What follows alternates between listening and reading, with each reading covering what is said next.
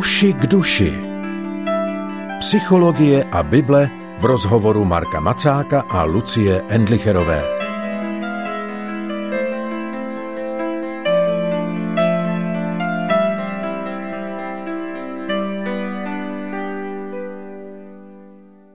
Poslední zastavení u textu Žalmu 139. nás čeká v pořadu Uši k duši, kterým vás pravidelně provází Lucie Endlicherová. Jejímž hostem je úplně typický psycholog Marek Macák. Ani dnešek není výjimkou. Marku, ahoj. Ahoj. My jsme těch zastavení nad žalmem 139 už prošli pár byla to vždycky zastavení velmi hutná. Já bych dneska s dovolením ráda propojila úvod a závěr tohoto žalmu, eh, protože mi připadá velmi zajímavý a zajímalo by mě, k čemu se dostaneme, když ho budeme zkoumat. Totiž ten žalm začíná slovy Hospodine, zkoumáš mě a znáš mě, víš o mě, ať sedím nebo vstanu, zdáli je ti jasné, co chci dělat a pak už pokračuje ten text tou známostí, tím, jak Bůh je opravdu člověku blízko a jak ho vidí a končí těmito dvěma verši. Bože, zkoumej mě, ty znáš mé srdce, zkoušej mě, ty znáš můj neklid. Hletě, zda jsem nesešel na cestu trápení a po cestě věčnosti mě veď. To je zajímavé, že úvod je zkoumáš mě a znáš mě a závěr je zkoumej mě. Potřebuje Bůh naše povolení, aby něco takového dělal, Marku? Víš, co mi to připomíná? Takové to věřím, pomoz mé nevíře. Myslím, že to máme takový příklad té dvoufázovosti toho našeho duchovního života, kde jsou ty věci, které známe jako prohlášení, anebo jako akumulované zkušenosti z minulosti a aby jsme je mohli v aktuálním čase, v přítomnosti z nich čerpat, tak si je musíme připomenout, ale potom musíme jakoby pro to, co jsme si připomenuli, tak se ponořit do jejich hloubky. Takže on řekne na začátku, hospodine, zkoumáš mě a znáš mě a potom nám jde ukázat, co to znamená. A sám jakoby se na to jde podívat. On jakoby začne vlastně dát výčet toho, co to znamená, že mě zkoumáš a znáš. Víš o mě, až sedím nebo vstanu, jsi za mnou, nade mnou, kolem mě a tak dále. Nedá se před tebou uniknout. V podstatě rozbaluje tu realitu toho, že mě znáš. Připomíná si to podrobně Můžeme si to v běžném modlitebním životě představit jako to, že když řeknu, bože, ty jsi dobrý, a potom s ním můžu mluvit o tom, jak různě jsem to zažil.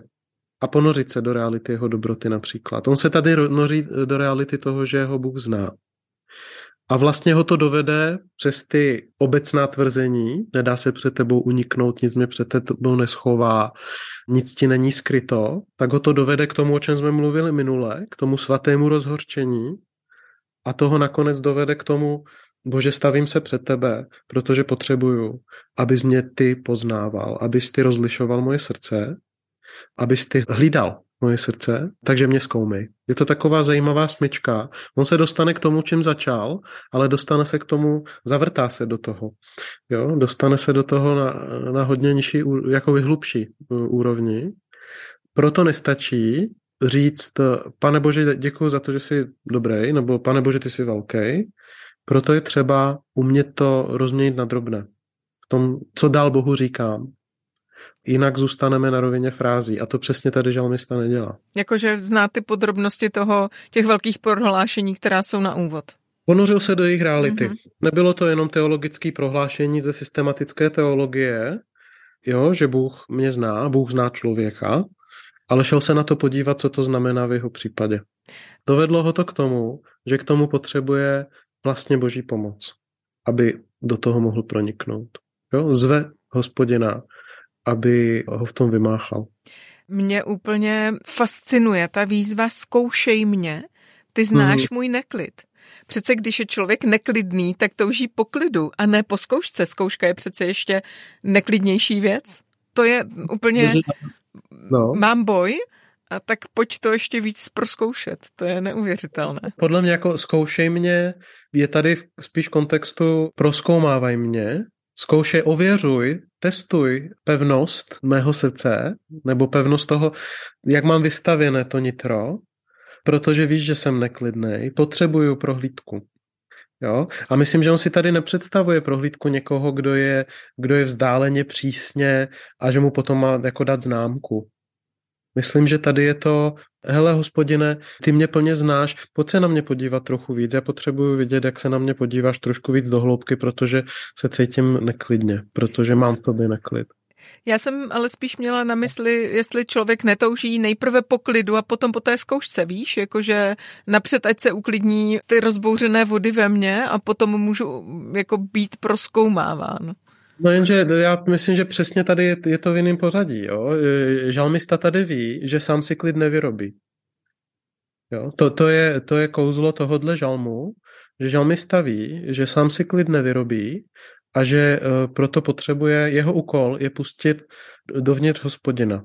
Jeho úkol není dát se do pořádku a pak se jít nechat proskoumat a prověřit. Tohle není jako STKčko.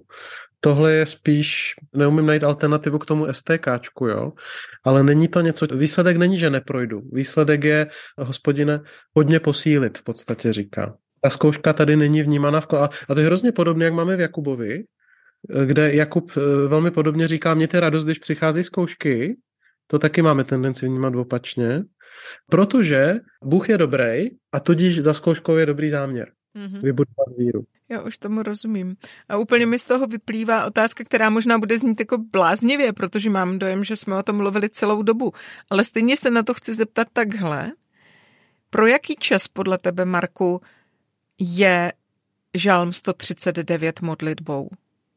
Podle mě je to modlitba, ty modlitby, ke které by se člověk měl vracet pravidelně.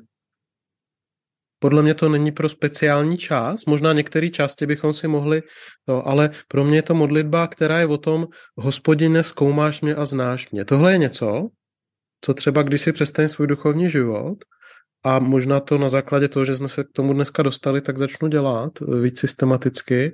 Tohle bych si potřeboval připomenout aspoň jednou za týden, možná častější. Možná je to moc neduchovní, jenom jednou za týden, ale, ale připomenout se, hospodine, zkoumáš mě a znáš mě a pak si dát čas podívat se na to, co to znamená. To si myslím, že je taková ta typ modlitby, která není jako řešení na konkrétní situaci, ale je to právě ta průběžná údržba. Průběžná údržba, ve které až po tom, co se dotknu tohohle postoje, mluvím o tom s Bohem, tak uvidím, co vlastně uvnitř mě je a potom nakonec Bohu můžu říct, tohle je ve mně, například v tomhle případě neklid, a je to takové vržení se směrem k Bohu, protože on říká hospodinu, hled, zda jsem nesešel na cestu trápení, po cestě věčnosti mě ve, to je hrozně zajímavý, protože to vypadá, jako kdyby žalmista si nebyl jistý tím, že je schopen to sám odhadnout. Tu cestu trápení. Mhm. No říká, hospodine, pohlídej to, zda náhodou nejsem na cestě trápení, protože mám v sobě nějaký neklid a jako by předpokládal, že potřebuje se jako doptávat tohodle božího zkoumání, aby na té cestě věčnosti zůstal. To je, to je vlastně jako modlitba odevzdání se a modlitba pokory a modlitba takové konstruktivní sebenejistoty, kterou právě když schováváme před sebou a vyčítáme si neklid svůj, tak nám to schnie, protože místo toho, aby jsme to ukázali Bohu, tak si s tím jdeme někam, někam do soukromí a snažíme se cítit líp. Místo toho, abychom řekli, pane Bože, tady jsem. Je to takové, potřebuju tě v každé chvíli, přijdeme. Jakože zuby nechty se držím, i když eh, je to někdy náročné. Ano, a e, zase v každé chvíli to je možná moc ambiciozní. Ve smyslu potřebuju hospodina v každé chvíli to určitě, ale asi by byla dost velká výhra a takový upgrade našeho duchovního života, kdybychom si tady ten postoj, který je v tomhle žalmu, připomenuli opravdu aspoň jednou za týden. A kdybychom si dali opravdu čas k tomu, aspoň pár minut, si třeba pročíst ten žalm, nebo aspoň něco z něj, a s tímhle postojem se podívat na svůj život připomenout si, hospodine, ty mě znáš, před tebou není úniku. Kamkoliv se schovám, pořád si se mnou, obklopuješ mě, znáš mě úplně od základu, nic ve mně ti není skryto, seš velký, poznávej mě a hleď, abych nesešel na cestu trápení, protože potřebuji, aby ty zprověřoval moje srdce. Není co dodat, Marku. Končíme výzvou k modlitbě. To je úplně dobré tady udělat tečku a dát posluchačům prostor k tomu naplnit to, o čem byla doteď řeč. Děkuji za ta setkávání nad žalmem 139. Sama jsem z toho měla velký užitek. Doufám, že i posluchači. Tak se těším, co přinese za týden pořad uši k duši. Pro dnešek se loučí Lucie Endlicherová. Marek Macák.